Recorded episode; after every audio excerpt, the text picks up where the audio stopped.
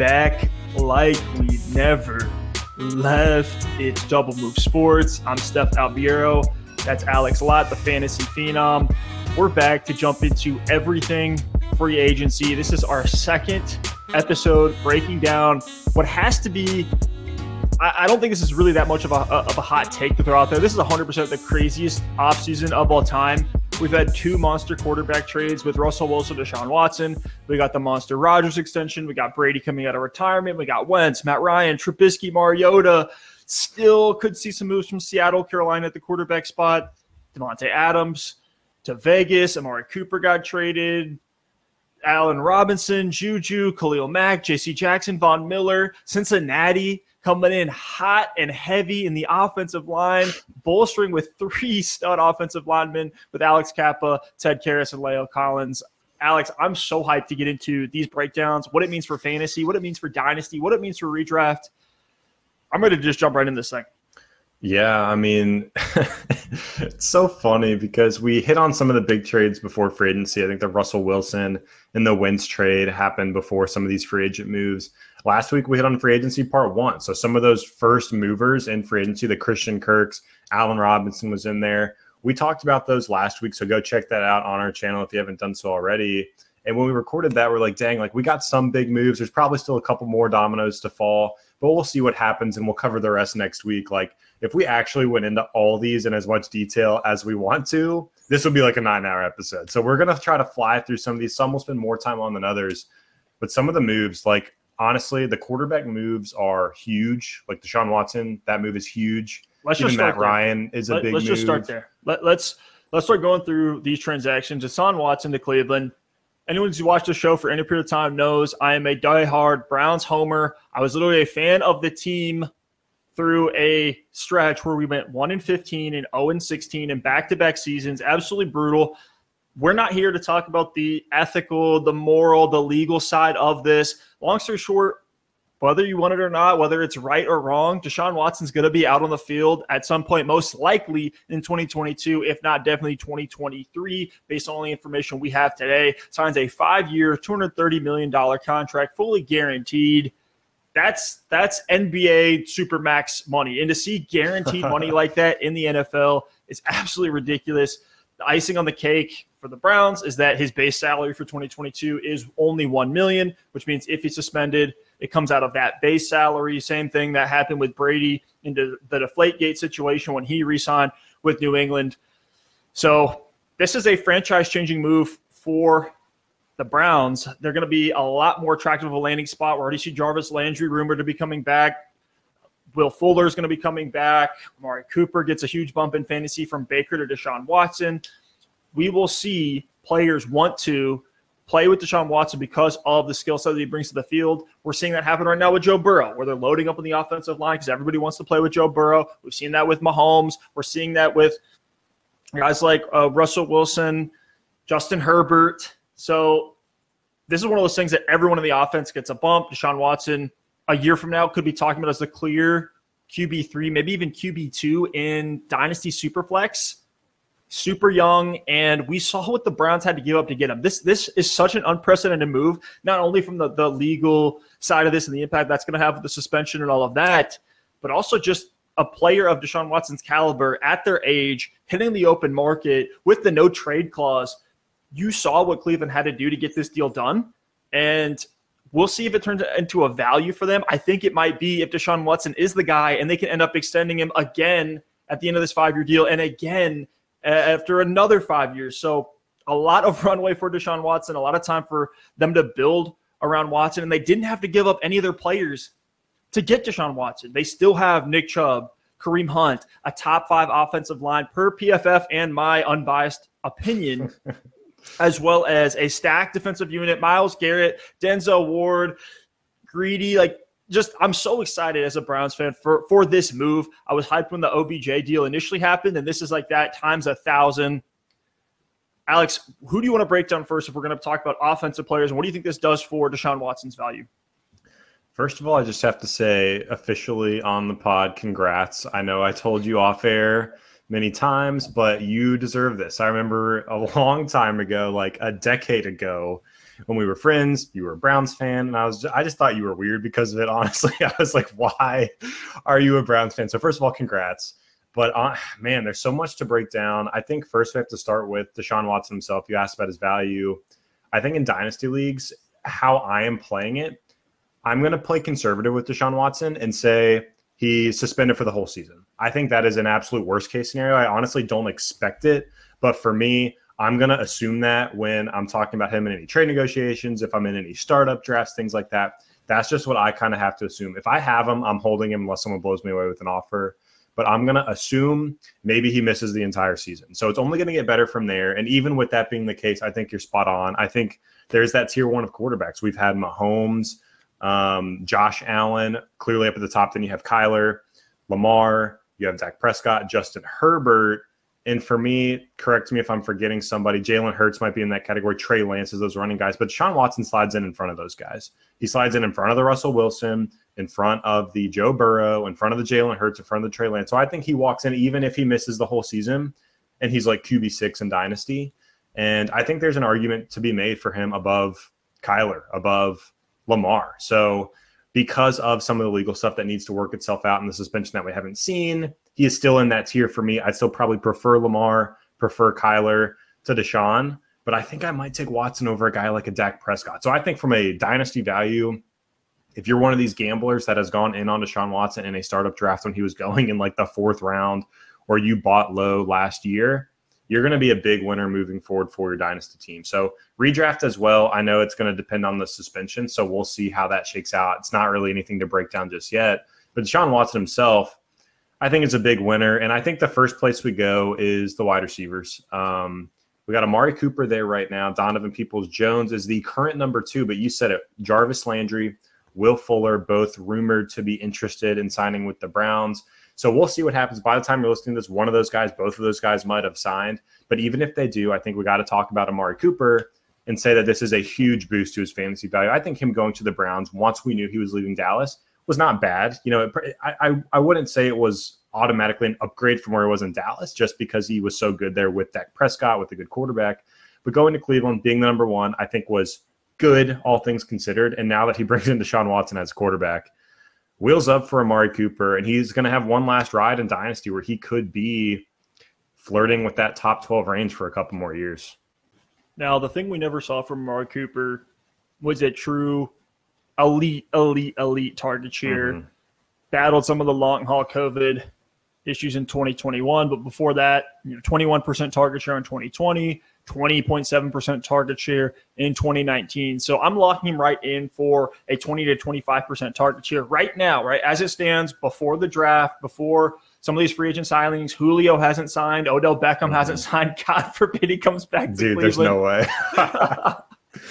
um, you know, there's a few more dominoes that are going to fall. But as it stands right now, even if they do go into the draft and get a Treylon Burks, granted, like they're lacking a lot of draft capital now – they still have some picks this year, next year. I just brought in a few pieces like Anthony Schwartz, so I think is really, really interesting as a long-term dynasty stash. They're in Cleveland now. Uh, Demetric Felton is, is, a gadget guy. I don't really love him for fantasy, but certainly a guy that can help the offense. Hopefully, he develops over time. But we see the Browns taking these late round names. Donovan People Jones, Peoples Jones fits into that mold as well. I think they're probably going to continue to do that in Cleveland. This front office likes to take those gambles on day three skill position players and then try to develop them. If that holds true here, I like whoever they take. Hopefully, they can get a deeper name like a David Bell who falls after a disappointing combine, and the scouts aren't mm-hmm. all the way up on him. I don't think a guy like Christian Watson's going to be there. He's getting mocked like first round, but a guy like a Wan'Dale Robinson, a Skyy Moore, somebody like that that the NFL is going to sleep on, but we love in fantasy could be really, really appealing for their value in the draft. But even if they do bring in a rookie, unless it's a true round one stud like a Garrett Wilson, Drake London, Treylon Burks, I'm expecting Amari Cooper to be the clear number one here. And he's going to have that DeAndre Hopkins level upside that we saw. Now, I don't think he's quite a target hog as a DeAndre Hopkins, but we're talking about Deshaun Watson, who led the league in passing yards and was 10th in pass attempts last time he was on the field, top 12 in deep pass attempts, number two in red zone attempts, and was fifth in pace of play with the Houston Texans in 2020. So what Deshaun brings to the offense is just going to be nothing but good for Amari Cooper. Honestly, I might value him the same as he was in Dallas, maybe even slightly higher, because I think this offense can look the same. And if you think about Dak Prescott, Deshaun Watson, those are pretty comparable guys to me. Yeah, I don't mind it. I think the rookie take is interesting with, you know, three first rounders for the next three years being gone. You're right. If they do bring somebody in, it's probably not going to be one of these top tier guys that's going to command the target share from day one, like we saw with Waddle, Ja'Marr Chase, Justin Jefferson over the past few years. But I, I do think one of the veterans could come in as a nice number two. And it's unrealistic to think that they're not going to bring in somebody. Like they're not going to enter the season with Donovan Peoples Jones as their number two. So yeah, I think Amari Cooper is locked in to be one of those guys in 2022 that could be a top 15 receiver, probably in 2023 as well. So from a dynasty perspective, with his age and the expected production over the next couple seasons, he's probably around dynasty wide receiver 20 for me right now. Which before that it was trending way down for him, but you know he's definitely taken a step up in these dynasty leagues. Someone I'd be happy to have. If you have him as your flex, you are in great position, and even if he's your wide receiver too, I think you're looking solid if you're a contender. But one more name I really want to talk about with this move before we move on. I think the running backs we don't need to break down too too much.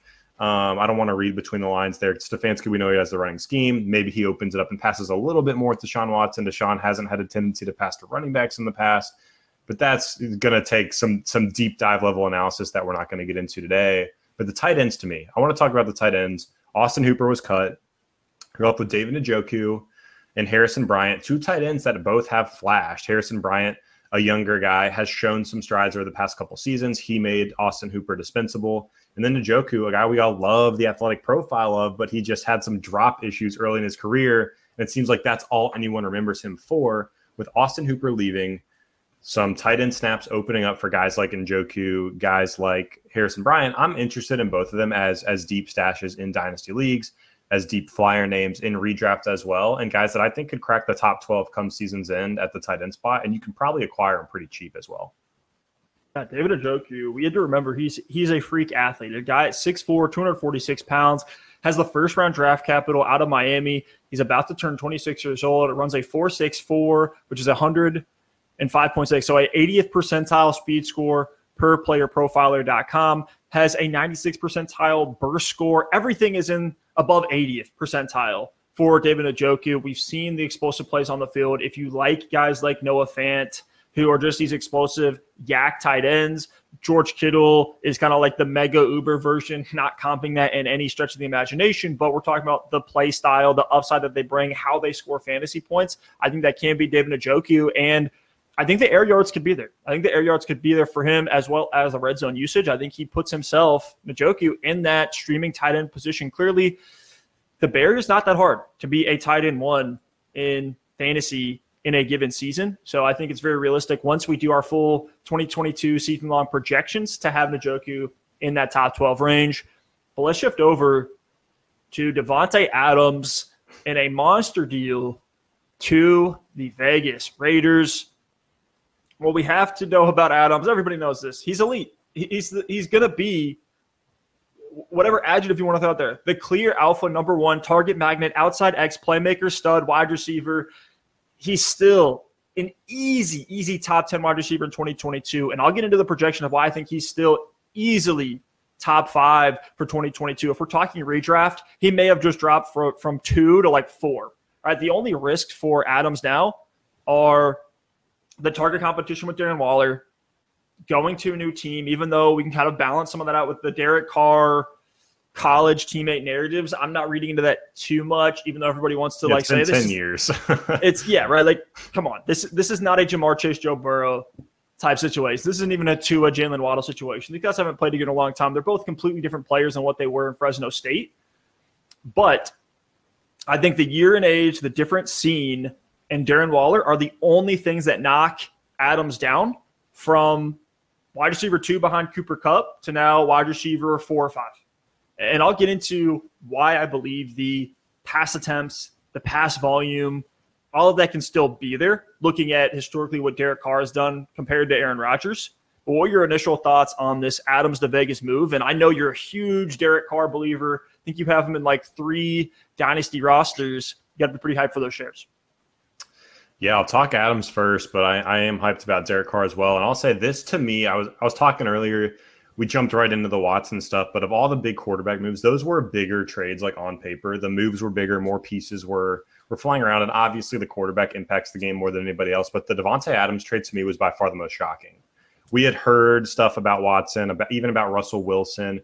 We had seen the writing on the wall for guys like Matt Ryan, Carson Wentz, but Davante Adams the second Rodgers was coming back, it was just and he got tagged. It was assumed like, okay, he's going to work it out. He's going to be in Green Bay, done deal. So this was shocking to me, and I'm with you. I think the risk for Davante Adams, to me, my initial reaction was there's three risks. One, quarterback play goes down. Two, the pass volume in the offense goes down, and three, there's more target competition. But number two, the pass volume. When I kind of dove into it more, like the pass volume is not going to go down. I mean, Vegas last year threw the ball more than Green Bay. And you look at the targets that are going to be vacated for the Raiders. Bryan Edwards had 59 targets last year. You got to assume Adams comes in and takes a big share of the Bryan Edwards all of it targets. Good goodbye, Bryan Edwards. Bye, Bryan Edwards. Exactly. It was fun. Zay Jones 70 targets last year. Uh, Henry Ruggs 36 targets. So those three players alone, that's 160 plus targets. Then you even have DeSean Jackson, who had 19 targets. You had a lot of, of uh, volume going to the running backs. So Renfrow can still get 120 targets. Waller can still get 120 targets. And Adams could get 140, 150 targets. Like it's possible in this offense with Derek Carr as the quarterback. And you said, I believe in Derek Carr. So while it's obviously a downgrade when you go from a Hall of Fame caliber guy like Aaron Rodgers, back to back MVP, to a guy like Derek Carr, yes, it's a downgrade. But we have to realize – Derek Carr is still a really, really good, really, really efficient, really, really solid quarterback who can air the ball out. I mean, over 4,800 yards last season. He's done it his whole career. The touchdowns have just historically been a little bit low for Derek Carr, which has suppressed some of that fantasy value. And you have to look at it and say the last time Derek Carr had a true number one receiver was probably Amari Cooper. And that was before Cooper's Dallas days. So Carr has been without this true alpha number one guy for so long. So now you bring in Davante Adams. I think it's going to lift Derek Carr in a big, big way. I think it obviously hurts Darren Waller and Hunter Renfrow. when you bring in an alpha. And, you know, as a tight end, as a slot guy, like some of those targets are naturally going to be siphoned off to Davante Adams, especially some of the high value targets in the red zone as well. Adams is just such a absolute perfectionist in the red zone. He can beat you with his route running, beat you with the size, whatever he wants to do. So I think Adams definitely does take a hit, but it's not as big of a hit as I initially thought. Uh, it hurts Hunter Renfrow to me. It hurts Darren Waller for me. And I think it's a an absolutely huge lift to Derek Carr, and he's going to be in my top twelve quarterbacks for redraft this year, no doubt about it. In Dynasty, I think he's just about the highest end second quarterback you could have in a super flex league. Like I'm very happy with him as my QB two. Yeah, the question becomes like Derek Carr, Kirk Cousins, right? That was always the question. Now I'm leaning, I'm leaning mm-hmm. the Derek Carr side when we talk about those two guys. Just these clear pocket passers that are getting it done. They're throwing with moderate efficiency. If the weapons are efficient, they're going to be efficient. So 100% the main winner from this is Derek Carr. Maybe Josh Jacobs sprinkle a few more you know, high value touches with this offense, taking a step up with a stud outside X receiver. Maybe they're not going to be able to stack the box against the Raiders that much. I think he gets a, a, indirect slight bump, maybe a few more touchdowns, those kind of things. What's interesting though is right last year, the Jon Gruden debacle, right? He's gone, and the Derek Carr pass volume just just flew up, fifth in the league in pass attempts in 2021. I think that's a huge positive signal for Davante Adams now coming into this offense. We've seen the Raiders trying to figure out this outside playmaker, whether it's Henry Ruggs, Zay Jones, DeSean Jackson. And even if you look historically, the last three seasons before 2021, Derek Carr, 14th, 14th, 12th in the league in pass attempts. So at worst, going to be in the upper half of the league around that 14, 12. I tend to think he's going to be closer to that five range again in 2022 because they just made Davante Adams the highest paid receiver in the NFL. You don't do that and then just not feed a guy through the air. Now, Josh McDaniels coming into this offense, I think, is interesting because he's been a guy that just, just like Bill Belichick, he's trying to get the most out of his players. I think he's going to adapt where he's not going to come and say, "Hey, we need to establish the run," like, or even say, "Hey, we're just going to air it out." Right? He's going to do the best thing for his players. Right? We saw 23rd in pass attempts with Mac Jones. dead last in the league with Cam Newton. I think that's the perfect case study of where they essentially adjusted the entire offense with you know Josh McDaniels when they had Cam Newton and then in the years before, second, second, eighth, and second in pass attempts with Tom Brady. So was the pass volume and pace thanks to Brady? Did a rookie quarterback in Cam Newton slow him down? So we don't really have a ton of Josh McDaniels to bring into the picture here. But if we just look at Derek Carr, that alone is pretty exciting. He's just using his career average right around 600 pass attempts in a 17 game season. I expect him to be well above that, closer to that 2021.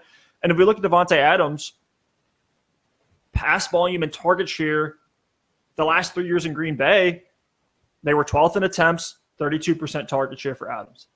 Then 13th in attempts, 34% target share for Adams. Eighth in attempts, 30% target share for Adams. So if we think Adams is going to be near his typical target share, because he's still one of, if not the best wide receiver in the league, I think at, low, at worst, we're looking at like a 27, 28% target share take some off the top for the other weapons in the offense, primarily Darren Waller. I think Renfrow is a huge loser from this deal. Obviously, we saw him carry the offense, which is great at times last year, but this is Davante Adams we're talking about. If you think he's going to get that 27, 28% target share like he typically gets, you already alluded to it, right? Last year, the pass attempts and passing yards were better in Vegas than they were in Green Bay. All right, so I think it can be realistic for Adams to get pretty darn close to what he was giving us in Green Bay over the last four years, where there was no competition for him. That's that's really the clear impact on his value and why it would go down. It's just Darren Waller being in the picture. But this is this is such an exciting move. If anyone's worried about Davante Adams in Vegas, I'm buying. Now I'm not going crazy and sending a huge offer for him because he's going to hit age 30 after this season that's another piece of it in Dynasty why we should be bringing Adams down a bit, but he's still putting up monster numbers well past the age apex, two years past the age apex. He's a guy that on a win now team, I want him on my roster. One and if I have thing, Derek Carr, even more. Yeah, one last thing. If we want to go down narrative street, all the noise has been in the AFC West this offseason. So we try not to buy too much into schedules, especially this early but they're playing Justin Herbert twice in the Chargers. They're playing Patrick Mahomes in the Chiefs twice, Russell Wilson in Denver twice. So they're going to be in some shootout games as well. They're going to have to throw the ball. They're going to have to put points on the board. I'm looking at their opponents for 2022 now. They also have games against the Arizona Cardinals, against the Los Angeles Rams, against the New England Patriots with Mac Jones. So, like, these are teams that some of them have good defenses, but they score points, and there's going to be a lot of back and forth shootouts for this Raiders team. So I'm with you. I'm excited about Davante Adams. I think the overall outlook is suppressed a little bit from where it was in Green Bay, but by no means does it fall off a cliff for me. And he's still firmly going to be in my top five redraft wide receivers for 2022. Yeah, we fell into that trap a little bit last year when we thought the NFC East was going to be full of shootouts between Dallas and Washington when they had Fitz Magic and the Giants defense struggling uh, we, we bought in a little bit, right? We had a lot of Cowboys. We had a lot of Terry McLaurin. I was taking deep shots mm-hmm. on Curtis Samuel. And then it looks like the defenses actually showed out all over the NFC East. So I think it's a lesson learned. Yeah, it's a lesson yeah. learned when we're looking at shootouts. It's honestly more about the opposing offense and a, a lot of times than it is the opposing defense because we projected bad defenses for Dallas, for um, the New York Giants with Dallas's, you know, offense that they just like to throw the ball 45, 50 times a game. So lesson learned that it's it's a little bit of both. You have to have a bad defense, you have to have a good offense. But even with a good defense, a lot of times good offense beats a good defense in the NFL. So that's what we're looking for in the AFC West. And the Eagles defense is coming together too. They're making some moves. Yeah. Now, let's talk about Matt Ryan to your Indianapolis Colts. We've talked about my, my segment was so was so pristine. I talked about this Deshaun Watson move. Everyone gets a bump. It's all sunshine and rainbows. What do we think about Matt Ryan to your Indianapolis Colts? I mean, this has been a, a big topic between you and I. This whole offseason, it's like the Colts have so many options at quarterback. At, at first, you know, when they trade Wentz, I thought, you know, I would have liked to keep Wentz for one more year, just if I'm being honest at first. But when I saw they got two thirds plus unloaded his contract, I'm like, okay, as long as we get somebody else competent that's at that level or better, like honestly, we we did pretty good in that trade to the Washington Commanders. Um, but when we're looking at the market, it was like Jimmy G, Mariota was rumored, Jameis Winston, Uh, even Baker there at the end when it was clear that he was going to be out of Cleveland. Gardner Minshew is a name that was thrown around. Trubisky is a name that was thrown around. So there are all these options. I thought of the options. There were some good, not great names. And now, late in the game, Matt Ryan, you start to hear some rumors about him and the Atlanta Falcons. It kind of came late. It was after the Carson Wentz trade is when Matt Ryan became available.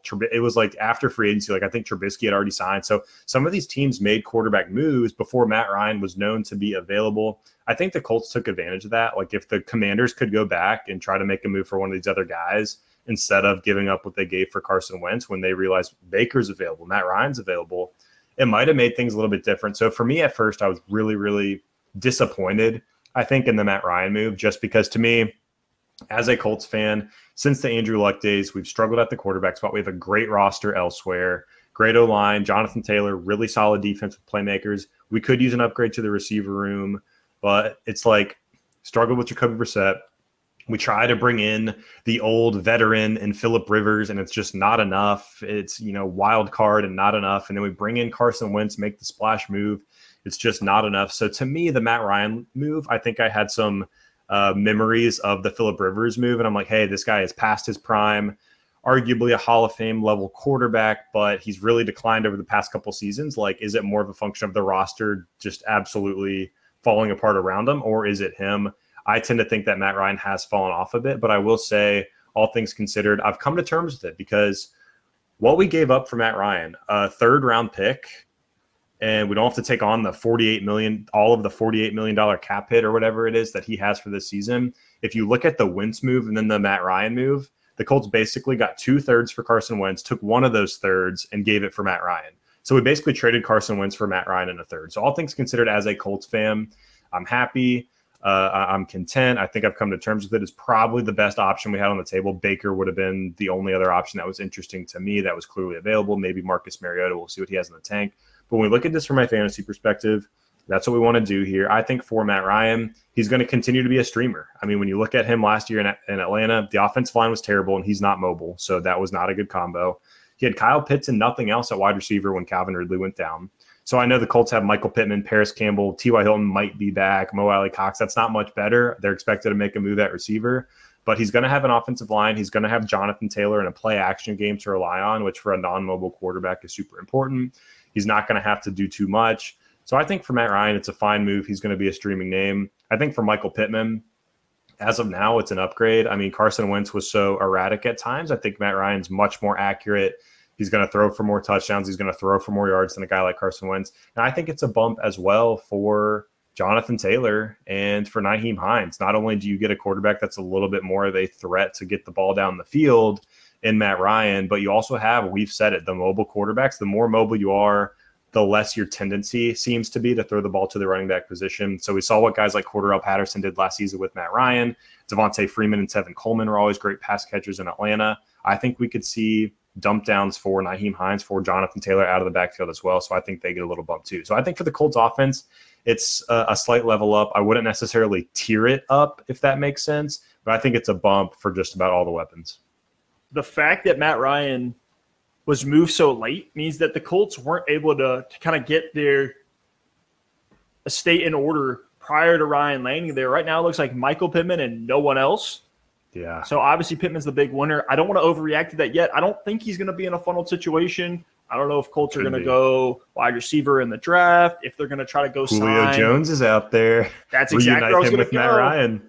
Julio Jones is out there. You've still got Odell. You got some older names like Jarvis or Fuller, if they don't both end up in Cleveland, could be interesting. AJ Green, Ugh. Cole Beasley. I know these aren't exciting names, but these are names that are out there. I feel like they're going to do something. They have to. They can't just yeah. roll Michael Pittman out there. If so, I mean, move Michael Pittman up to a 30% target share, put him in that Davante mm-hmm. Adams in Green Bay type volume, at least for, from a portion of the offense, because Michael Pittman's the clear winner from this. Even if they bring in other weapons, clear winner. We saw that second year breakout from Pittman, over a thousand yards, 25.7% target share, which was top 15.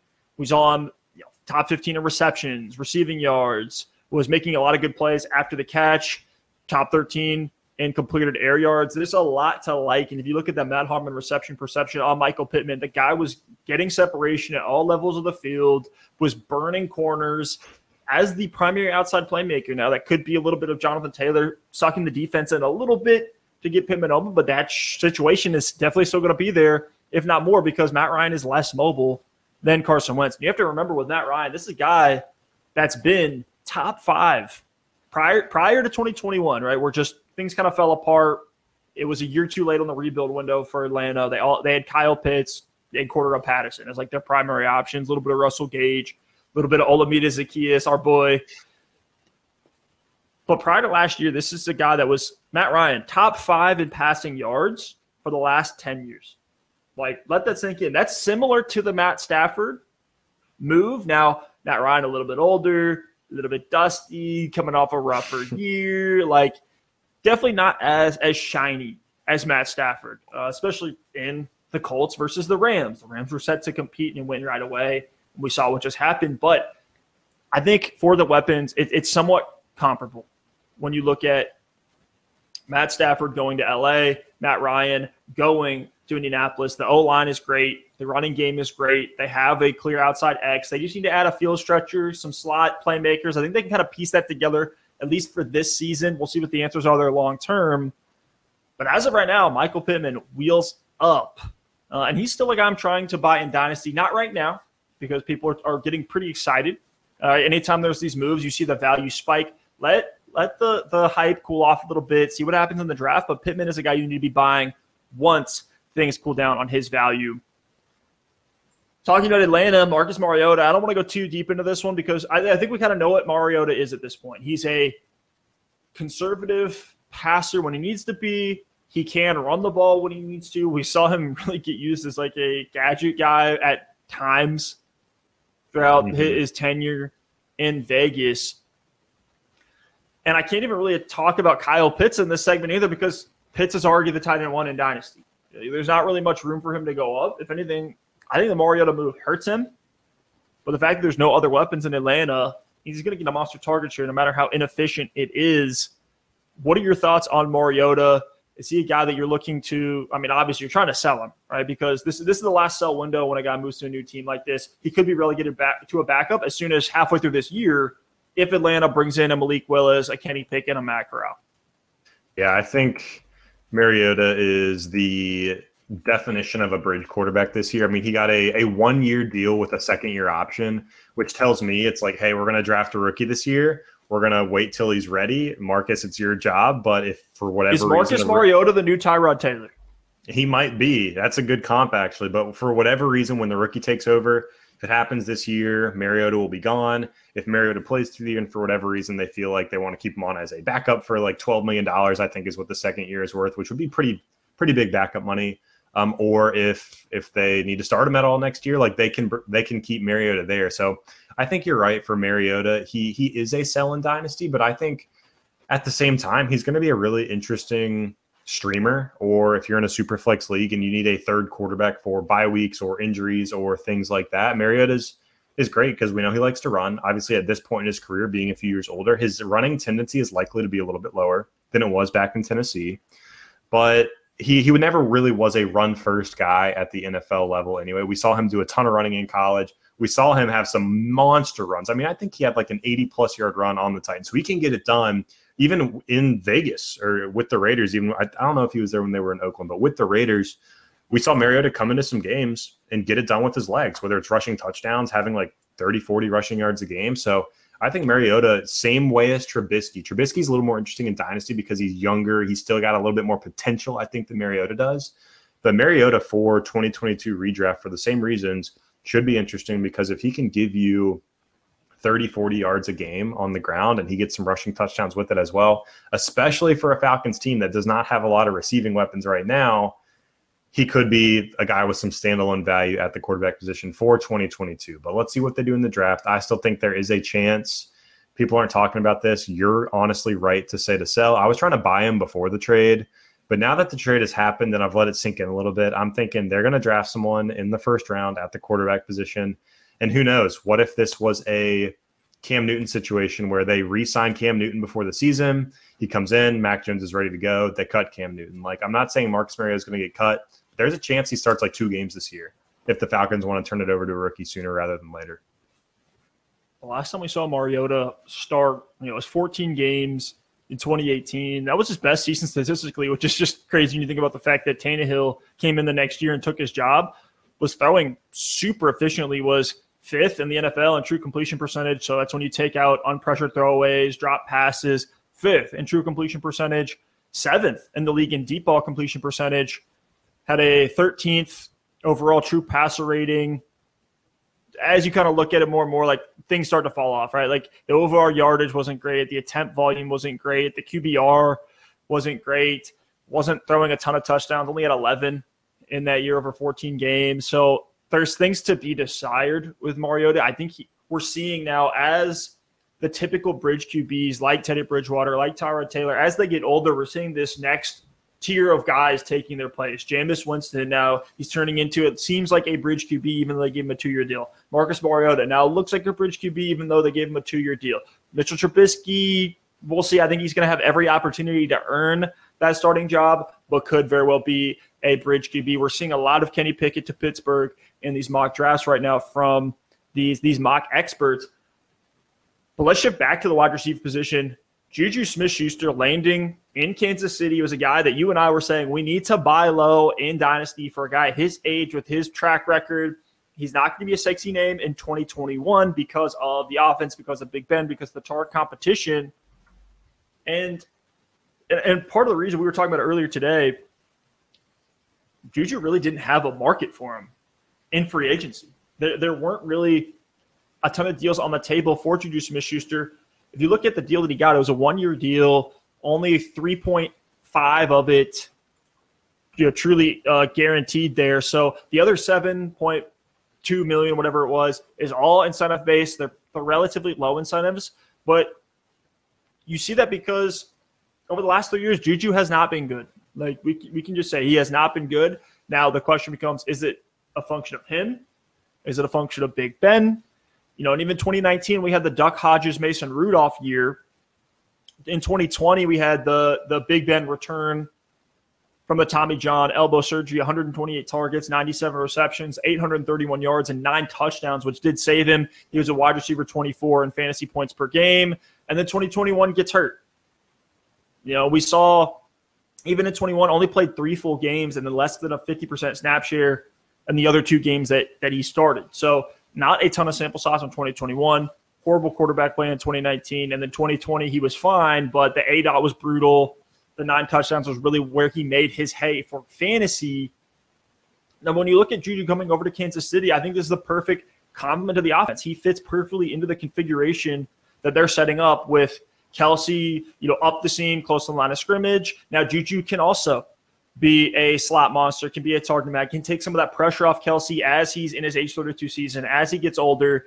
And then Tyreek Hill obviously playing, it's really a stretch Z. They kind of act like he's an outside X at times. I think Juju, he's versatile enough. We've seen in his career him make plays on the outside. Once Antonio Brown left, before Diontae Johnson was fully onboarded, I think Juju was fine as an X. I think he's versatile enough to play that role and I think there's potential here in Dynasty for Juju to to you know get a bigger deal if he shows out on the Chiefs. You know, being just 25, Tyreek Hill's 28, so you're past the age prime. We talk, Kelce's already 32. I think Juju fits into that clear Sammy Watkins role, that clear number three. And I love the fit with Kansas City.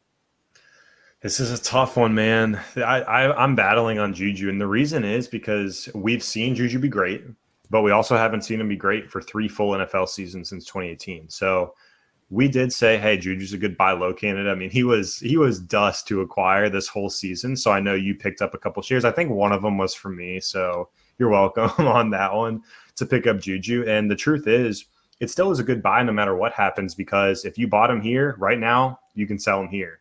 The hope is that you could end up selling him much higher. But if you wanted a quick arbitrage and you bought Juju low, now you certainly could get value from him because people see the Chiefs like the Chiefs is the dream landing spot we've seen from these big name receivers for the past three years, and no one's ended up going there. Now we finally do see a bigger name receiver land in Kansas City. And you talked about the contract as well. It covers up a lot of the risk with Juju. At first, it is reported as like a one year, 10 point something million dollar deal. And we're thinking, okay, maybe it's just a prove it deal. Juju isn't doesn't quite have the market because of the injuries, because of some of the things that have happened. Kansas City gave him good money for a year. He'll go prove it and try to get a bigger contract there somewhere else. But you're right; it's it's really only three ish million guaranteed, which is so so low when you see guys like Zay Jones getting three years, thirty million. Last year, you have Nelson Agholor and Kendrick Bourne signing bigger deals than this. So that's certainly concerning. We don't know what goes goes into that. Maybe Juju told himself, "Hey, I'm going to take less, bet on myself in Kansas City. I'm going to hit these incentives and get the full 10 million, and then I'm going to blow up next year rather than taking a longer deal for lower money somewhere." So we don't know, but it definitely is a little bit concerning. And my my big worry for Juju is just that best case scenario, barring injury. We never can assume injuries are going to happen. So if this offense is what we think it is, best case scenario, he's the number three. You also have Mecole Hardman, who is still going to be involved as well. And there is the volume here. There is the efficiency with Patrick Mahomes for their number three to be effective. I'll give you that. But we know Tyreek Hill, we know Travis Kelce are going to be the one too. So I just fear that Juju in this offense, you brought up this name, could end up being a Tyler Boyd. It's like, hey, he is a wide receiver three, a flex name in these PPR leagues. He's going to have the big weeks where he has like eight for 80 and a touchdown, but there's going to be those weeks, and it could be half the weeks of the season where he goes like three for 45 or two for 34 or something like that because Tyler Boyd's the clear three in Cincinnati, which is a passing offense with a good quarterback. Juju's going to be the clear number three in Kansas City in a similar kind of situation. So I'm really torn on Juju. If I have him in Dynasty, I'm probably seeing if I can sell him for a late first if I can't get a late first form, maybe like the 201. But beyond that, I'm probably just going to hold, cross my fingers, and see what he does in Kansas City. But uh, I certainly think it's a great thing for his value. It's going to help the Chiefs as well. I do think he still has a little bit left in the tank. He's still so young. He still has so much potential. But this is probably best case scenario for Juju as far as the landing spot goes in this free agent class of wide receivers. I I comp Juju as one of these prototypical big body slot receivers. You mentioned Tyler Boyd. I think it's a perfect comp. Adam Thielen is another one that comes to mind for me. Even Eric Decker. If you look athletically yeah. in the position, like Eric Decker had over 3,000 yard seasons as a big body slot guy. I mean, that can still be very valuable for fantasy, even if they don't necessarily have top 12 ceilings. I think the type of targets that Juju's going to get in this offense, I think the A dot will go up, right? From Mahomes to Big Ben, you, yes. you almost have to, like, that's almost a guarantee you know, his aDOT was consistently outside the top 60 and got worse every single year as Big Ben declined. So I think the aDOT gets some some life breathed back into the Juju production.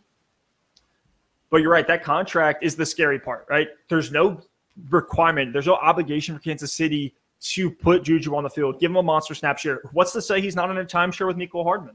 Now, I doubt exactly. that's going to happen, but it's in the range of outcomes. And that's the scary part but when we did see Juju you have that monster season, right, the season that put him on map as a as a player that's six foot two fifteen, runs a four five, upper percentile athleticism,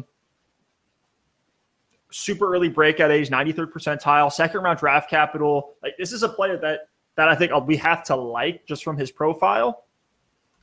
And we already saw him playing a role where he wasn't leader on the depth chart in Pittsburgh over the last couple of years. Now, in that monster season, he had an Antonio Brown level superstar in a pass heavy offense.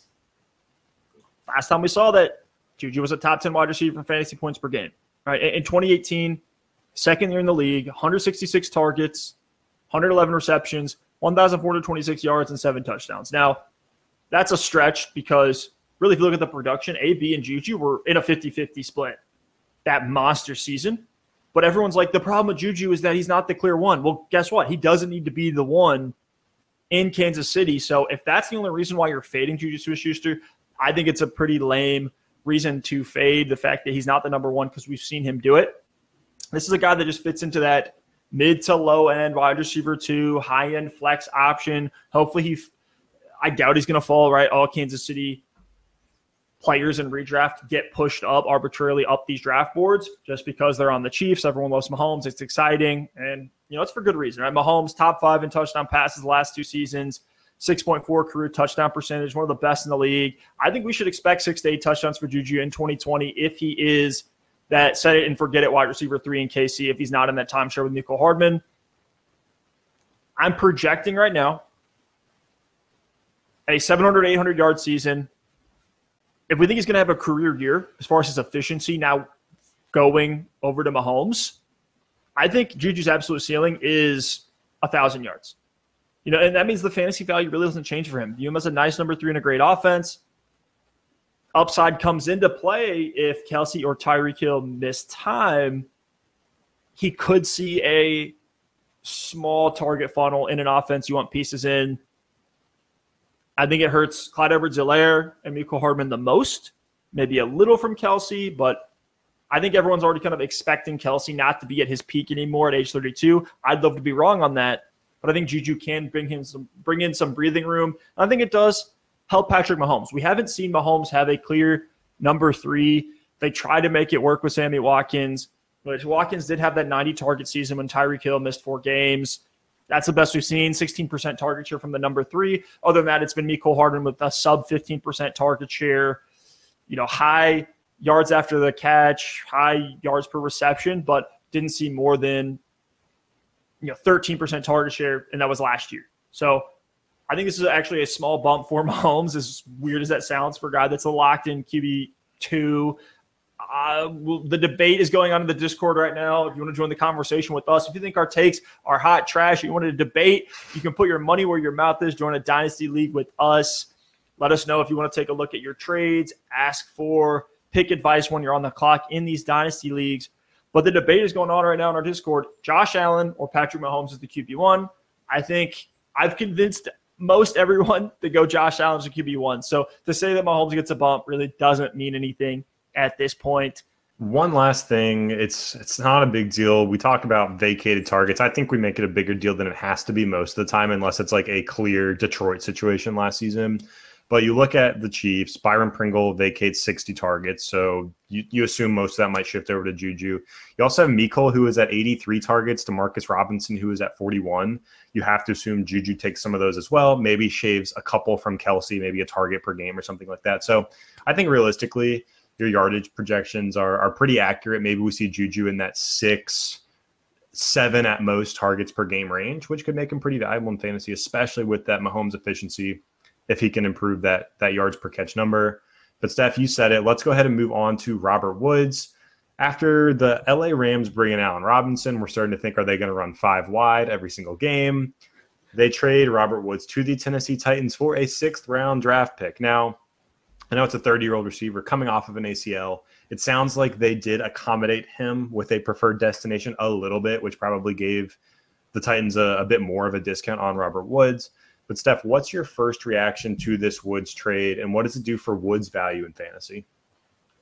I actually think it's really easy, really, really easy to project Robert Woods 2022. I put out a tweet going into all the math. I'm not going to read through the whole thing here, but if you want to see that, just hit up our Twitter. It's at Double Move Sport. And essentially, I wrote a, an essay going into why we should expect Woods to be very similar to Juju, like this this high end flex name in redraft leagues. Like we see this field of players that are just these high end flex wide receivers have upside on a weekly basis, but the floor can fall out from under them. It's Juju, it's Robert Woods, it's it's the number two and number threes depending on the offense that we're looking at. But we know what Tennessee wants to do. They want to run the ball 25 times a game with Derrick Henry. Ryan Tannehill's proven despite two years of us doubting his efficiency, that he's going to be this this super efficient low volume passer. I think they're going to throw around 500 times. We saw Julio last year have a 16% target share. I imagine a healthy Robert Woods can command that same target share, if not slightly more. Though they will be close to the line of scrimmage targets. And I think we can expect Woods to be back in a little bit of a gadget role as well, like we saw him with the Rams. So even let's just say best case scenario, 20% target share for Robert Woods. That's going to be 100 to 120 targets for him. If you let's just use a 60 to 70% catch rate, now we're talking 60 to 80 receptions. Right? And and Woods has been good after the catch his whole career. The ACL tear might slow him down a bit. I think best case scenario, we're looking at 900 yards and eight touchdowns for Robert Woods in 2022. That's a very similar stat line to Christian Kirk's 2021, which I think makes Woods that perfect flex option next season. Kirk had 103 targets, 77 receptions for 982 yards, five touchdowns. All right. And I think the low end of Robert Woods could be more of a Laviska Shenault 2021. I know that sounds really bad because Laviska is just getting trampled with more signings. Welcome Laquan Treadwell back to the Jacksonville Jaguars offense. But if you look at Laviska's 2021, it was 100 targets, 63 receptions, 619 yards, no touchdowns. Now, that, I think that's absolute worst case scenario for Robert Woods, where he's getting onboarded back in the offense. He's a little bit slowed from the ACL, right? All these things that could hold him back. You know, Derrick Henry stays healthy the whole season, so they're not airing the ball out. They're playing with the lead, right? All these things could be reasons why Woods is around that 600 to 700 yard receiver, but I think he has that upside to be closer to 900, 950, that type of range. I, I think the upside is cap for Woods as long as Henry and AJ Brown are healthy. We saw AJ Brown on pace for 140 targets, right? And we're projecting Woods for 100 to 120. So he's going to be the clear number two. But I have seen more and more mocks with Drake London, with Garrett Wilson, with Christian Watson going to the Titans in the first or second round. So just keep your eyes on that. This could be one with Woods where you got to dump him after this year because you look long term at age 31, again, coming off the ACL, right? All these things could be why the long term outlook for Woods isn't great. He's a sell for me right now in all formats just because of the age and the fact you could probably sell high if people are excited about that Tennessee situation. Yeah, I fear that people aren't going to be excited and you're going to sell low, and I still might be willing to sell because we see it year in and year out. There's just a couple guys you never know who it's going to be. You know, halfway through the season last year, you're looking around some of the good rosters in your league, and we know it happens. A lot of times at running back, it happens at wide receiver as well. You look at the different teams, some of the veterans that are past their age apex, you start to say to yourself, who is it going to be? Like, who's going to be the one that this time next year has zero fantasy value? Look at Julio Jones. I mean, a year ago, Julio Jones is going to Tennessee. He's going in the third, fourth round of, of redraft leagues. He's a valuable veteran push for the championship asset. Now, Julio Jones were nothing in Dynasty, absolutely nothing. AJ Green was similar a couple of years ago, and I fear that for Robert Woods. I, again, you said it earlier in the show um, with a guy like Juju, but like or Kelce, it's like I hope I'm wrong, but I expect this to be Woods' downfall into nothing. Now, when you brought up Kelce, I think we expect him to decline. Obviously, Kelce is still going to be a very, very good asset in redraft and in dynasty, someone that you want on your contending rosters. But Woods is in that separate category where I just fear for him from a fantasy perspective because he's a good run blocker. So I think he could find himself on the field for the Titans. He could be a good role player for that offense. But when you have Nick Westbrook, Ikhine, or however you say his name, I'm sorry if you're watching Nick as your wide receiver too. You got to bring in some veteran help. This is a Tennessee team that feels like they are ready to win now. So they needed help at the receiver position. They bring in Robert Woods. But I fear about the volume. I fear about Woods at this stage in his career. I worry about the offense as a whole. And you said it. If your upside is Christian Kirk's season, which was just a very solid flex worthy season, Christian Kirk finished as a low end wide receiver two in PPR last year. But you're never excited about that. And if that's your upside, I'm sorry, but I'm out. So I think in Dynasty, if you hold, I think this time next year you're going to be looking at no value. And unfortunately, Robert Woods, it came out of nowhere. He was a guy you want on your rosters as a high end wide receiver too this time last year. And it's crazy how fast you can fall off past the age apex. And that's why we always preach trying to tier into some of these younger players in your league so you can refresh contending rosters as you go because you don't want to be caught holding the bag. The only value where I'd really be in on Robert Woods if he falls to that Jarvis Landry range in redraft where he's going like eighth, ninth, maybe even 10th round, where he's just not the sexy name anymore. He's older. People aren't excited for the ceiling of Robert Woods. Like he could just be that plug and play wide receiver three or four for your roster if you're loaded up at the other positions. A few other moves to monitor. You know, Baker Mayfield could be moved any minute now. The clear landing spots right now are Seattle and Carolina for the quarterback position. I don't know what happens now in Carolina. We still have Christian McCaffrey there. There's been no teams willing to take on that monster CMC contract in trade. We saw DJ Moore get the three year extension, which was great for his stability, but sucks because he's stuck on the Panthers now with a lot of questions. Matt Rhule has had back to back five win seasons. Even though Carolina's had one of the best run defenses in the league, especially last year, they have the sixth overall pick in 2022 coming up in about a month now, Alex. Get hyped for the draft. We'll be diving into rookie content over the next couple weeks. but it's that six overall pick and then no picks in the second or third round. So I don't know what Carolina is going to do. After that, they have a bunch of picks like the 432, the 501, the 506, the 621, and then a seventh round pick.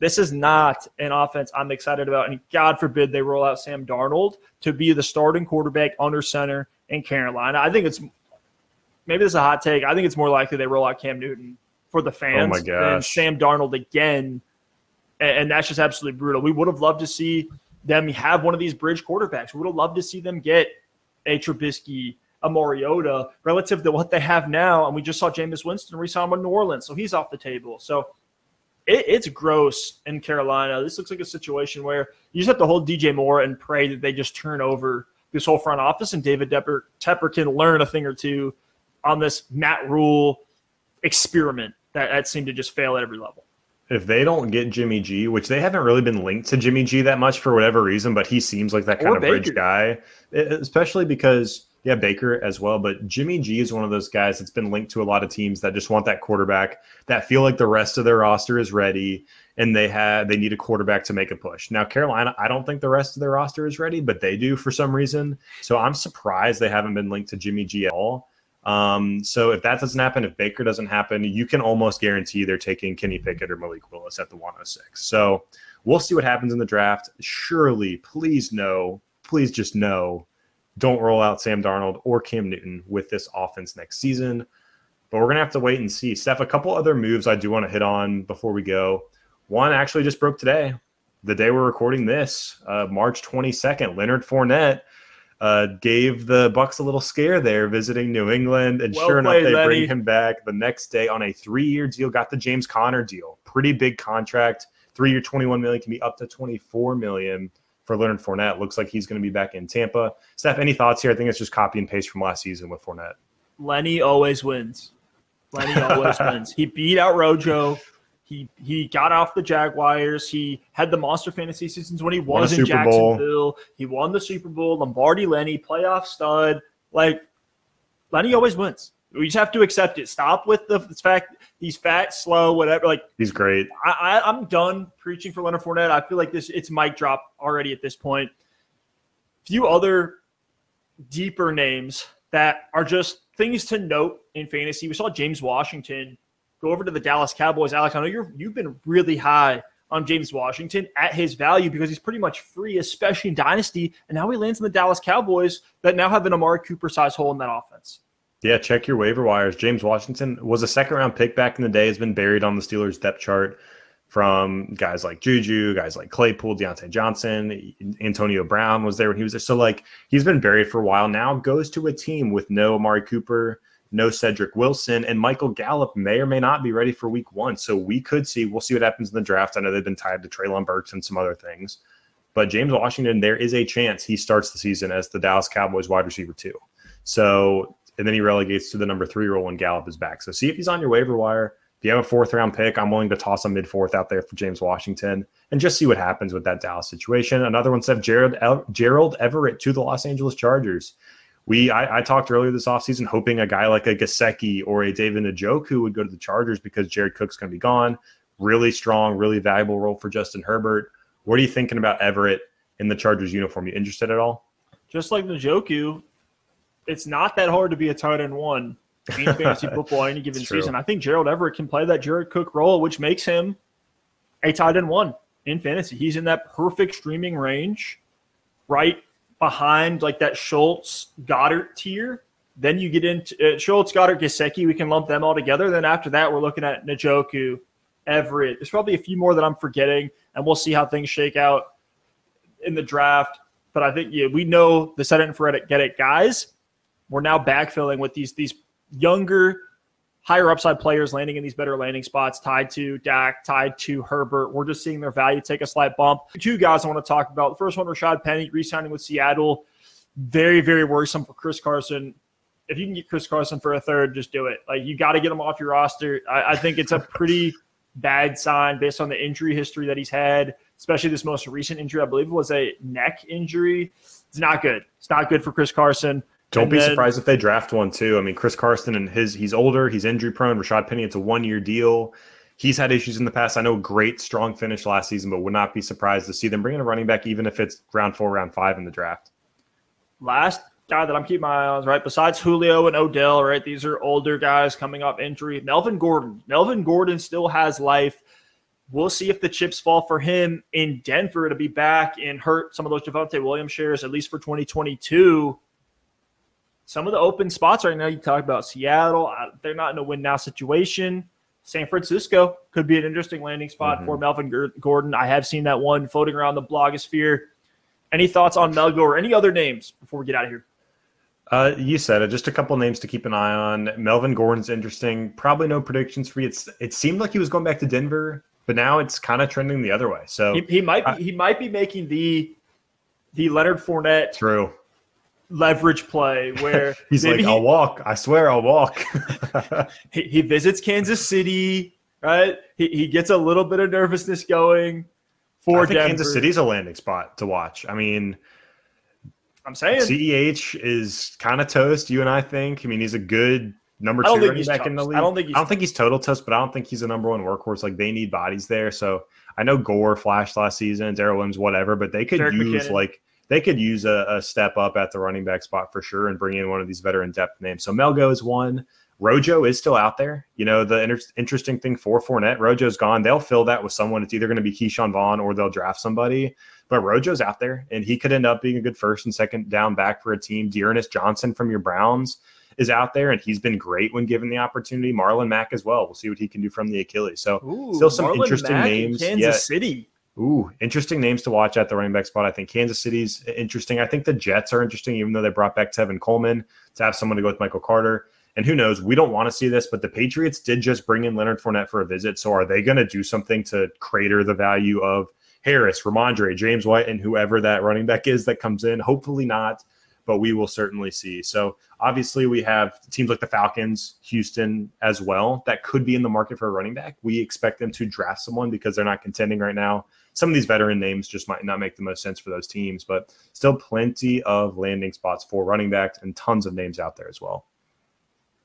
Well, that's it for our free agency breakdowns. So excited to get into rookie content over the next month. If you guys want to keep rocking with us, hit that Discord link. It's free to join. Alex and I are in there all the time, exclusive live streams, judging your moves, judging your trade, judging your roster, giving you feedback, giving you advice, and the funny memes. Shout out to our boy Curb Stomp with all the memes in the Discord. I'm cracking up laughing sometimes when I hop in there and just see what the community's up to. Thank you all so much for listening and watching, and we'll see you next time. Peace. Peace.